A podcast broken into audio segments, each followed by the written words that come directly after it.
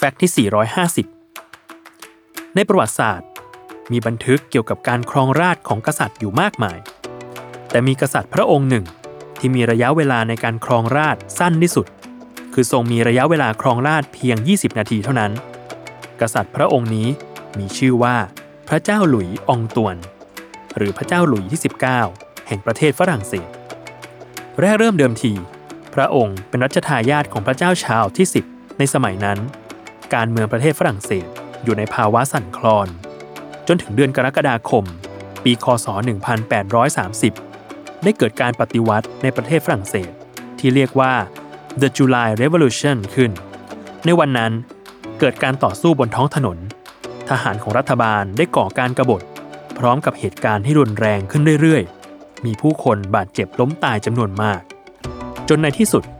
กรุงปารีส ก็ตกอยู่ในการควบคุมของคณะปฏิวัติ พระเจ้าชาร์ลที่ 10 ทรงสละราชสมบัติ พร้อมกับเสด็จลี้ภัยไปพำนัก ในประเทศอังกฤษตามกฎหมายของฝรั่งเศสนั้น เมื่อกษัตริย์พระองค์หนึ่งสละราชสมบัติ ราชสมบัติจะถูกส่งต่อให้องค์รัชทายาททันที เจ้าชายหลุยส์องตวน จึงได้รับการสถาปนาเป็นพระเจ้าหลุยส์ที่ 19 อย่างไรก็ตาม